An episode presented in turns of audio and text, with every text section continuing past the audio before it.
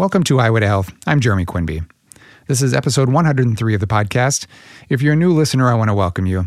Highway to Health is your place for trusted health guidance and resource. Whether you're looking to improve your health or just seeking ways to stay well, we're here for you. This growing community is on a mission to improve our state of being and experience together on the planet. Today, I've got Dr. Bonnie Goldstein on the show. She's the medical director of Canna Centers Wellness and Education, a California based medical practice devoted to educating parents about the use of cannabis for serious and chronic medical conditions. After years of working in pediatric emergency medicine, she developed an interest in the science of medical cannabis after witnessing its beneficial effects with an ill friend, which she shares with me here in our conversation. Over the last 13 years, she has evaluated thousands of patients for the use of medical cannabis and is recognized as an expert in the clinical application of cannabis therapeutics. She advised on the documentary Weediatrics, A Covert Medical Mission, and her latest book, Cannabis is Medicine How Medical Cannabis and CBD Are Healing Everything from Anxiety to Chronic Pain, is now available. Here is my conversation with Dr. Bonnie Goldstein.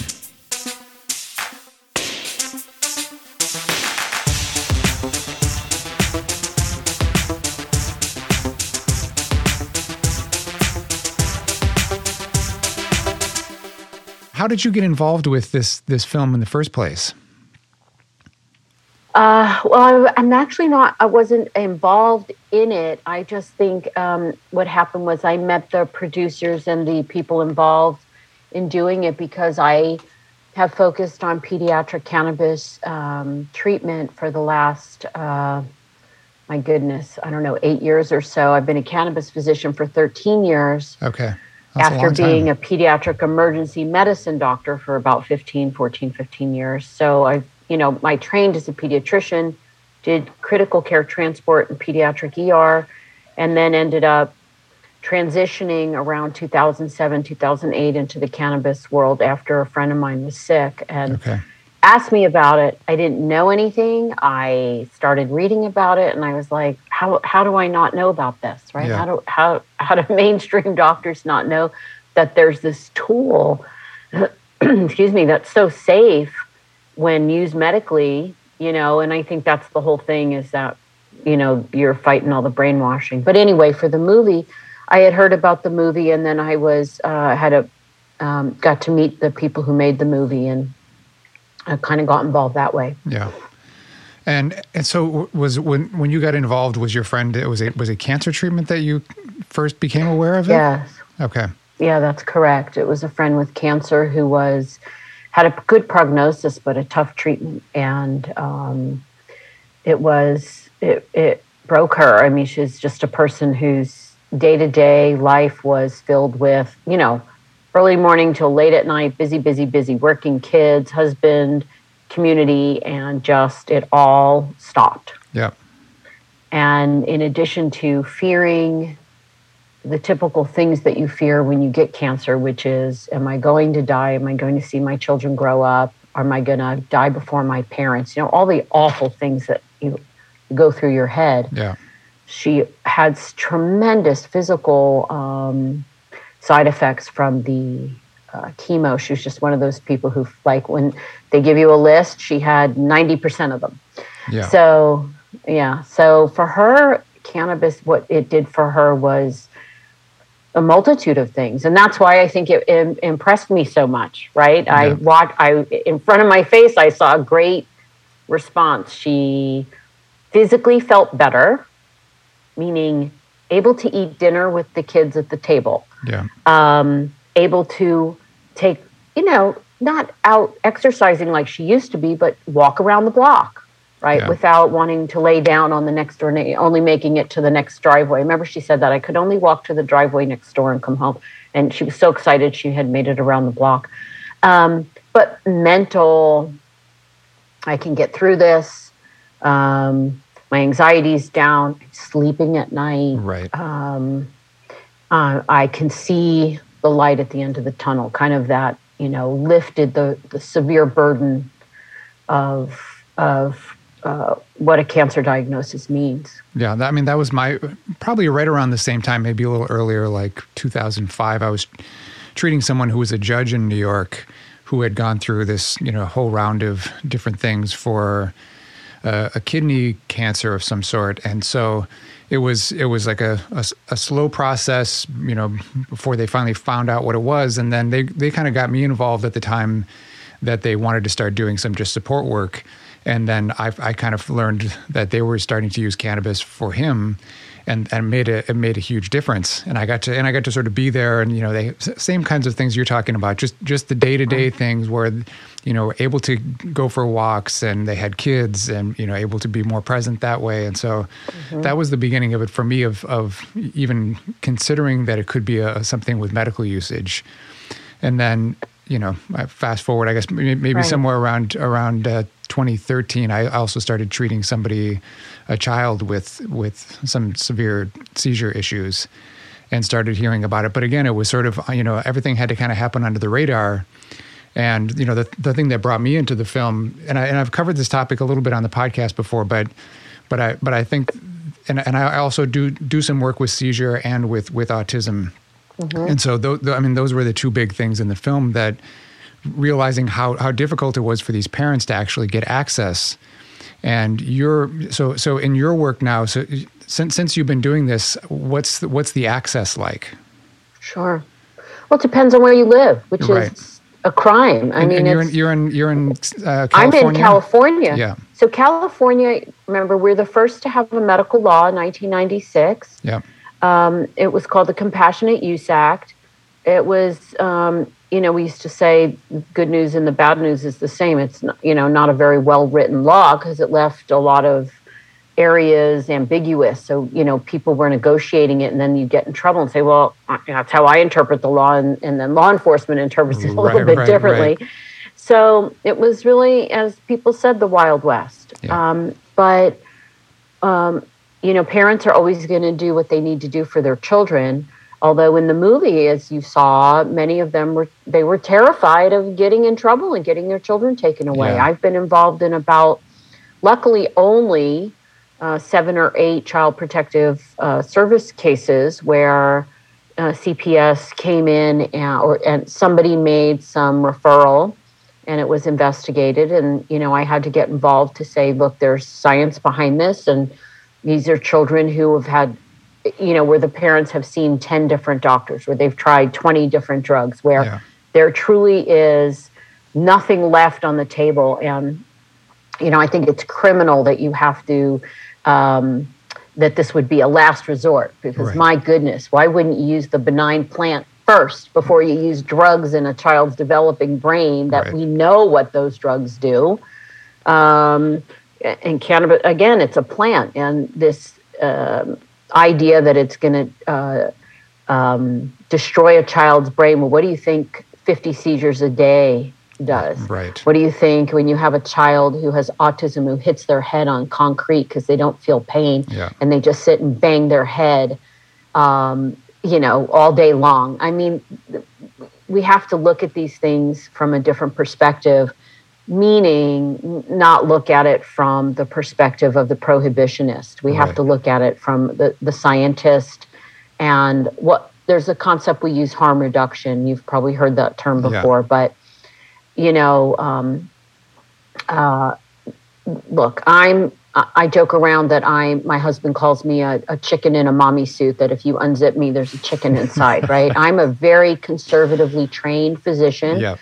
Um, I, I'm a, you know, fairly conservative person in. I'm not a risk taker and that kind of thing. Yeah. I mean, I'm always following the rules and yeah. and cannabis is safe especially when medically supervised by somebody who knows what they're doing. And to think that I'm just, you know, me or anybody like me or handing out can like oh you know getting little kids high that is not what we're doing my goodness uh, you saw in the movie the one thing that stands out the parents are so not cavalier yeah they're so not um, well, we'll just give them some cannabis and see what happens. I mean, they agonize over the decision. These are good people yeah. who want the best for their children, and they find themselves in this terrible situation of their child who has significant challenges that modern medicine is not able to address. And I think you anybody would agree with me that, you know, that all options that are safe should be on the table. Look, we are giving children with autism antipsychotic medications with a list of side effects, including irreversible side effects, Yeah. as long as your arm, okay? And they don't actually make the child better. They're meant to treat the irritability of autism. Yeah. Okay, so basically, let's tranquilize the kid. Yeah. Now, look, we got lots of drugs. I could, I could make a kid, you know, lay down all day. You don't, won't get up from the couch, won't bother you, won't go to school, won't interfere. Right. Hey, you know, you might have to force them to eat. Like, what is the point of that? What We're kind of trying life to get is kids that? functional. Yeah. Yeah. And when we think about cannabis, the you, you can't think about the, you know, like the typical, like, you know, I hate to call out Cheech and Chong, but that kind of thing. We're Right.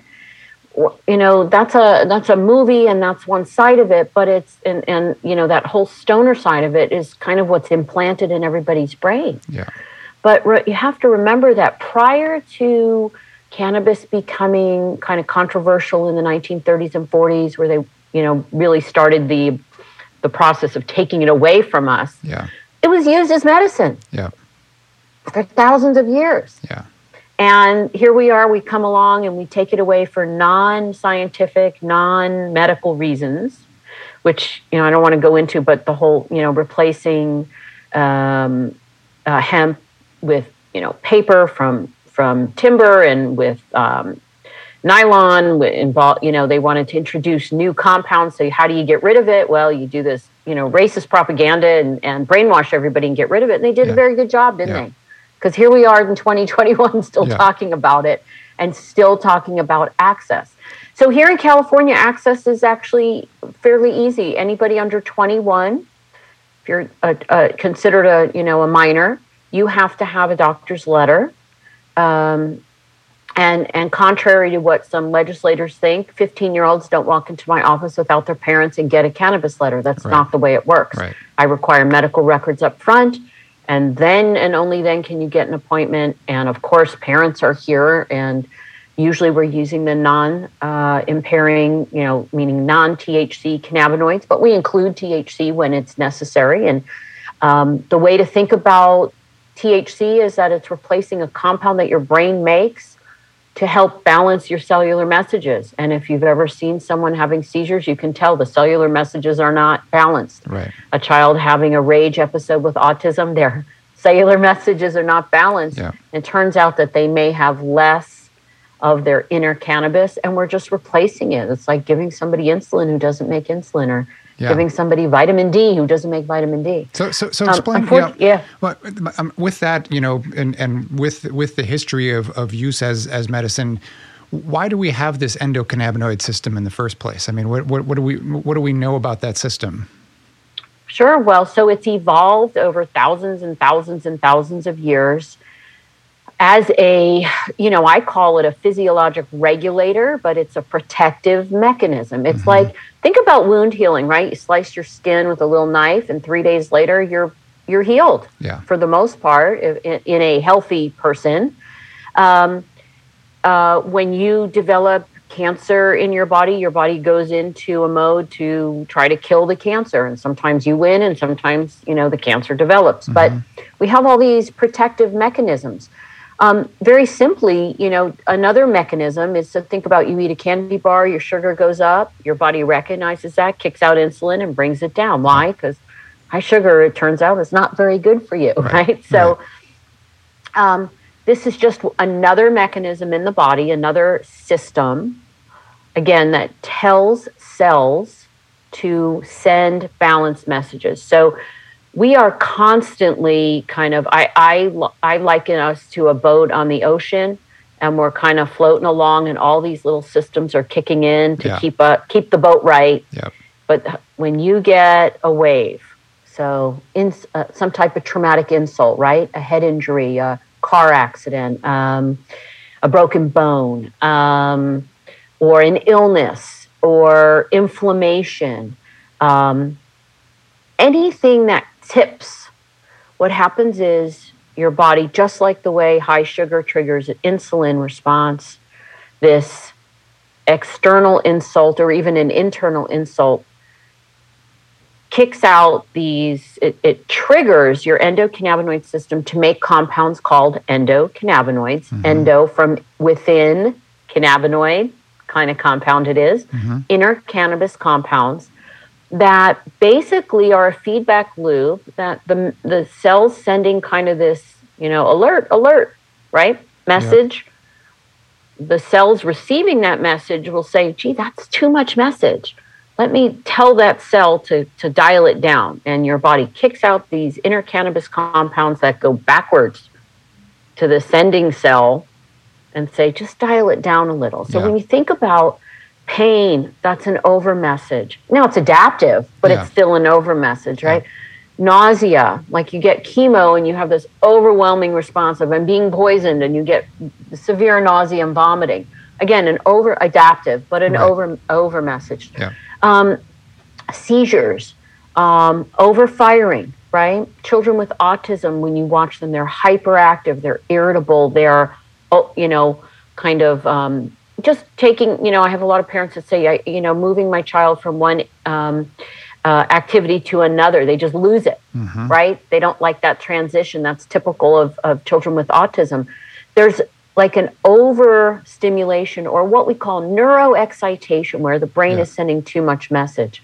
And this is one of the mechanisms, your endocannabinoid system, to help those cells just dial it down a little bit. And um, it's a uh, survival in the way that it's highly dense within your gut, your brain, and your immune system. And when you think about kind of everyday functioning, those three systems are systems that are inherent to good health. Right, and it's, it's, it's a um, lot of inflammation. what I yeah, it's it's a lot of what I treat. I'm, I'm I always kind of think of my work as being kind of an autonomic nervous system regulator. You know, there's there's a part of, of what we're always trying to work on with people. You know, in in the in the situations that you're talking about, a lot of times it's it's a perception of the the you know the, the mind or the nervous system or something where where there's a perceived danger, even if it's just a transition from you know someplace into a car. That can sure. you know for for someone who's really struggling in that way, their their system isn't able to regulate that those kinds of transitions, and and and that's where these kinds of things become useful. And and you know, I, I we, we're not talking about adults here, but I think part of the you know the use that adults have used these for over the years has been kind of related to that, where people kind of end up in these, you know, cycles of fight or flight because of, you know, periods mm-hmm. of extreme stress or traumas. And, you know, this, and, and this kind of leads into maybe the, the, the next part of this, which is then it's a matter of, of, of dosing, right? Of, of kind of figuring out ratios and and there's a, there's clearly been a lot of work going on with this for a long time so we're starting to get a pretty good sense so with with with in your work, what how do you how do you figure out those kinds of ratios? Right. Well, so the first thing I try to decide, of course, is what's the goal of treatment, right? Yeah. What are we targeting? And sometimes people have one or two things that need treatment, and then some people have a whole slew of things, and we then we kind of start here, and we always say we're not we're not going to get everything right out of the gate, right. so we let's let's address some of the issues you know, for adults, pain, anxiety, and poor sleep are the main things that we, you know, almost all conditions boil down to. Yeah. yeah. Um, and that's what I saw with my friend, and probably what you saw as well. And if you can get, yeah, if you can get those things under control, yeah. Um, you, people start to feel better, right? And often, you know, chronic illness leads to well, and, and this is what we talk about endocannabinoid deficiency or depletion or dysfunction.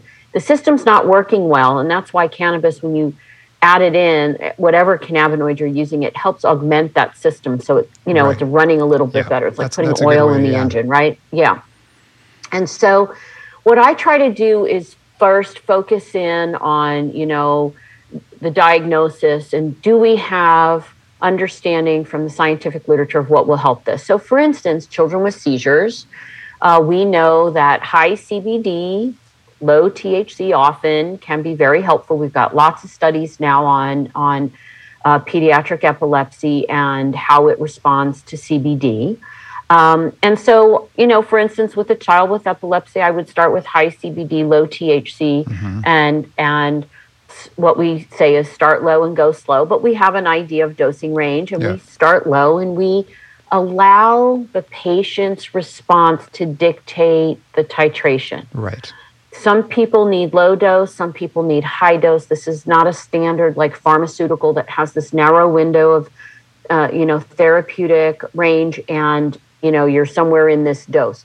Because the reality is, is that again, the one thing if you read the literature and read the studies on cannabis, every study says safe and well tolerated, safe and well tolerated, minor side effects. I mean, Yeah. it's just over and over and over again. So it completely destroys the narrative that was fed to us that it's bad for us. So that's one thing I always try to get across is that, especially under medical super, supervision, especially starting out low dose and titration and letting your response dictate. I do not start people at 300 milligrams of CBD right out of the gate. Yeah. What if your dose is 100? Why would I commit you to 300? I mean, it doesn't make any sense to do that. Which and which is So- really no, no no different than any other medication or treatment. I mean, even even when I'm treating, because I do manual therapy, some Mm-hmm. I, I do you know very gentle osteopathic work with some people, especially if I if I know that they've been in a pain cycle for a while, if I can tell there's a lot of emotional or, or mental stressors kind of going on with the person. If I was to use you know you know deep tissue massage or trigger point therapy in those situations, that might be too much for a system. You know, so it's we, we, we're, even if we're Exactly. you know, Yeah. that, that seems like a good example. Even though we're talking about physical pressure on a person, the same kinds of things happen internally. It's the same. Yeah. Yeah. Yeah. Yeah. And unfor- but remember in the pharmaceutical world with, you know, there's a range of dosing and a, someone may start here, right? Yeah. And so like for instance, you, you take some uh, a, a woman who weighs 115 pounds and you know is 5'2 and yet the drug that she's being given was studied in, in 180 pound men Right. you know, this is not so the way I, basically what I'm telling you is cannabis is not one size fits all. Each person has their unique response. Their endocannabinoid system is coded by your DNA. Right. The same way we have different hair and different eye color and heights and the shape of our faces and noses is this idea of we're all different too. Our endocannabinoid system is similar in its function, but you may have a, I, I know people who are super sensitive and take one milligram of THC at night to sleep. And then I have other patients that need 20 milligrams. Yeah. You know, and one milligram didn't do anything for them. And so, why is there this wide variation? Well, because we're all different. Yeah. Um, and the way we respond, the way we absorb uh, these compounds is different. We metabolize them differently. We all definitely have different metabolism and excretion. So we have to be aware of that when when dictating treatment. One other example I'll just give you. So let's say a child comes to me who has, uh, let's say, severe aggression um, and self-injurious behavior, uh, injurious to others, uh, severe hyperactivity. I might start them with a little more THC in the mix. I always include CBD. Um, and one of the reasons is is we know that it can help prevent tolerance to THC. So one of the downsides of THC, even though it's extremely useful medication, is that if used on a regular basis and in higher doses, you can develop tolerance. Right. And what happens there is that the receptors where the THC binds to, which by the way don't exist for THC, they exist for the endocannabinoid for your inner cannabis compounds. But if you constantly hit those receptors over and over and over, there's like a self um, preservation mechanism built in where those receptors will pull into the cell and hide. Ah. And now the THC can't reach them. So, in order to get more, uh, to get the same effect, you have to take a higher dose. And Yeah. that's the concept of tolerance, Yeah. okay? And it's not exclusive to cannabis. There are other, Right. other compounds like opiates and whatnot that also have tolerance issues. So if I was to design a, a medication, I don't would not design one with tolerance. However, that is the way it goes. That's how it works. Yep. And so I always include some CBD in the mix uh, if a patient can tolerate it, again, depending on their response. Yeah. Um, but I find the lower ratios, like one to one, uh, half CBD, half THC, sometimes a little more THC than CBD, sometimes a little more CBD than THC, but not the real big gap like I use with the kids with epilepsy Okay. sometimes those lower ratios are so um, uh, beneficial for someone who has rage, you know, uh, aggression, self injurious behavior. It just knocks it out. And interestingly, one thing I'd like to point out is that there's now a number of studies, a couple of studies that came out just within the last few years uh, that were able to measure some of the uh, endocannabinoid levels in children with autism. Mm. And across the board, there are statistically significantly lower levels of their endocannabinoids in their bloodstream. Now, remember, m- your endocannabinoids are made in lots of different parts of your body in your brain. They're made when you need them, they're released, they bind to the receptor, and then enzymes come along and break them down. So they're what we call short lived molecules. So they're not necessarily floating around in large amounts for us to be able to measure very easily. Yeah. And you really don't want me going into your brain to measure them. Right. So they've designed, uh, there's a couple of ways that it's uh, that they can be measured from the blood. Um, and again, uh, the uh, endocannabinoid levels are low in children with autism. So basically, they have a deficiency. Yeah. Do we leave them with that deficiency? No, we should treat the deficiency, Right. especially when the compound is responsible for creating balanced cellular messages in the brain and the gut. And we think about children with autism, there are three areas of difficulty brain, gut, immune system. Yeah. Yeah. Well, where's the endocannabinoid system heavily located? Brain, gut, immune system. There's an Yeah. overlap there. Yeah. And so it's exciting right now in 2021 because there's a fair amount of research going on. And if you if you don't mind, I'd like to share uh, some research that I'm Oh, doing right it. now. Yeah, that's great. Yeah. So um, I've paired with a company um, that measures um, what they call cannabis responsive biomarkers. So they collect saliva and they can look at chemical pathways Hmm. um, related to cellular functioning. And they have a whole slew of what's called cannabis responsive biomarkers. And for instance, one particular biomarker may, is has been associated with aggression. And so we've we've collected saliva before and after cannabis treatment to see uh, what happens in children with autism, and we've compared that to children who don't have autism. And what's it's fascinating that children who have pre-cannabis treatment abnormalities, meaning their biomarkers are not within the physiologic range, they're below or above. Okay. Uh, in many of their cases, after their their post cannabis treatment biomarkers have corrected into the physiologic oh, range, Wow. whether it's low or high. Balance, and that's a really fascinating concept. So that paper is going to be coming out in the next couple of months, and it's it's very exciting because it is objective data Yeah. showing that cannabis can push your chemistry into a normal physiologic range and into balance. And remember, when a parent tells me, We had a great day, he didn't hit himself, he didn't bite himself, he didn't have 50 seizures, whatever it is, right? That's great.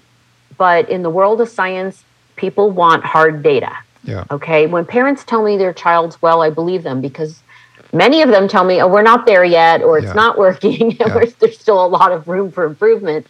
But the parents don't lie. This is, they they want help and they and they don't lie saying, oh yeah, he's better when he, or she's better when they're not. They just don't do. I don't find that that patients that parents do that. Yeah, This yeah. is uh, this is not a game, right? There's no benefit to them to lie. Yeah. Um, so when they say, but but but again, a lot of people say, oh, it's just anecdotal, Right. right? It's just anecdotal. Well, and this is, is not really evidence. Hasn't this been a problem though in terms of the? There's, isn't there a U.S. patent on research? Uh, how, how how do you is, is that has that been problematic for publishing Well, or?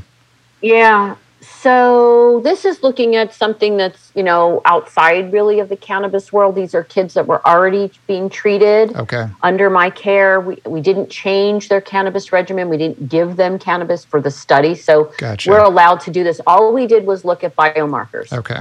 The cannabis was just, and whatever other medicine that they might be taking, they're on that too. So there was no, it was just uh, observation of children already using cannabis. Okay. So now I'm not allowed to take a group of patients who don't use cannabis and then split them up into two groups and give half a placebo and half cannabis because then Right. that- what is my treatment drug? It's cannabis, and that is still a Schedule One Yeah. um, you know, a controlled substance, illegal for me to study without federal approval. Right. Um, and we are hopefully at the beginning of the end of that. Okay. Um, the DEA did just start, after years of saying they would do this, they just started approving um, cultivators of uh, cannabis Oh, cool. to allow their product to be used in studies. And this is a big problem is that you tell me we, we need more studies, right? So the me- medical community is saying we need more studies, but yet Yeah. the federal government's saying, no, you can't study it. And if we do approve a study, you have to use cannabis from the federal government. So it comes from a farm at the University of Mississippi. Okay. And I don't want to say anything badly, but the cannabis there does not reflect what we call real world cannabis. What you can walk into a dispensary in California or Colorado or New York and purchase Yeah. is not what is being doled out for research purposes. Why am I comparing apples with oranges? Right? That's Yeah. Yeah. doesn't make any sense to me. Yeah. Well, th- uh, thank you so much. This is this is like uh, th- this is kind of the stuff that I wanted to get, I, and and I haven't been able to talk to anybody who's really doing as much on the ground as you are. You seem like of, of all the people I've I've you know had conversations with or on the topic, especially in peds. It seems like th- that's that, that's the most I've seen. I, I work with a, a, a couple of docs here, functional medicine wise and and pediatric wise here at the University of Minnesota but but it's still very limited here in terms of use. I, I feel like California is way ahead of us. Right. Yeah, there's still a lot of fear, unfortunately, and um, you know, it's we're combating decades of of propaganda, Yeah, and it's so hard to change minds. And look, I know a lot of doctors who talk to their patients, you know, behind that door in that doctor patient relationship or Yeah. doctor parent relationship yeah, where they say, "Oh, it's great that you're using this. I'm I'm thrilled that you're doing it. It sounds like your child's doing well and they're on board, but yet they're terrified to say anything outside of the office, you know, in that intimate relationship because they fear for their medical license or they fear they might be considered fringe. yeah, Um, all I can say is again, I'm a fairly conservative doctor. That to me, this is just another tool in the toolbox. And Yeah. as a scientist, look, I studied science and became a doctor. Many people you study science, become a researcher. You study Yeah. science and help the environment, right? Yeah. Science is what science is. I put blinders on and said, I'm going to look at this from my science perspective.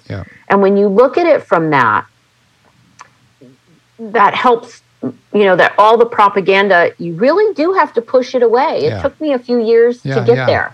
So I understand with my colleagues that that's something that they're fighting. But if you really just look at the science, the potential uses of this, again, another tool in the toolbox exactly. um, it, it, it's you're not going to harm anybody and you may really make a huge difference in a child's life and, and in an adult's life too Yeah, yeah. Well, thanks so much, Bonnie. I appreciate you taking the time to do this. I know you're busy, and uh, we'll. Thank you so much for having and, me. And, it's Yeah. and nice to be connected. absolutely absolutely thank you take care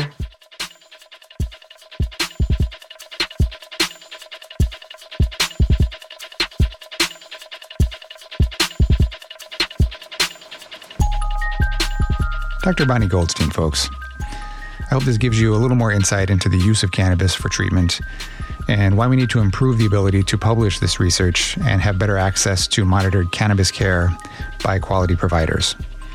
I'm grateful to her for taking the time to share her experience and for all the efforts she's making to improve education and access to this type of care. I'd love to know what you thought of this topic and conversation. You can reach me anytime uh, through the contact page on our website, highwayto.health. That's highwayto.health.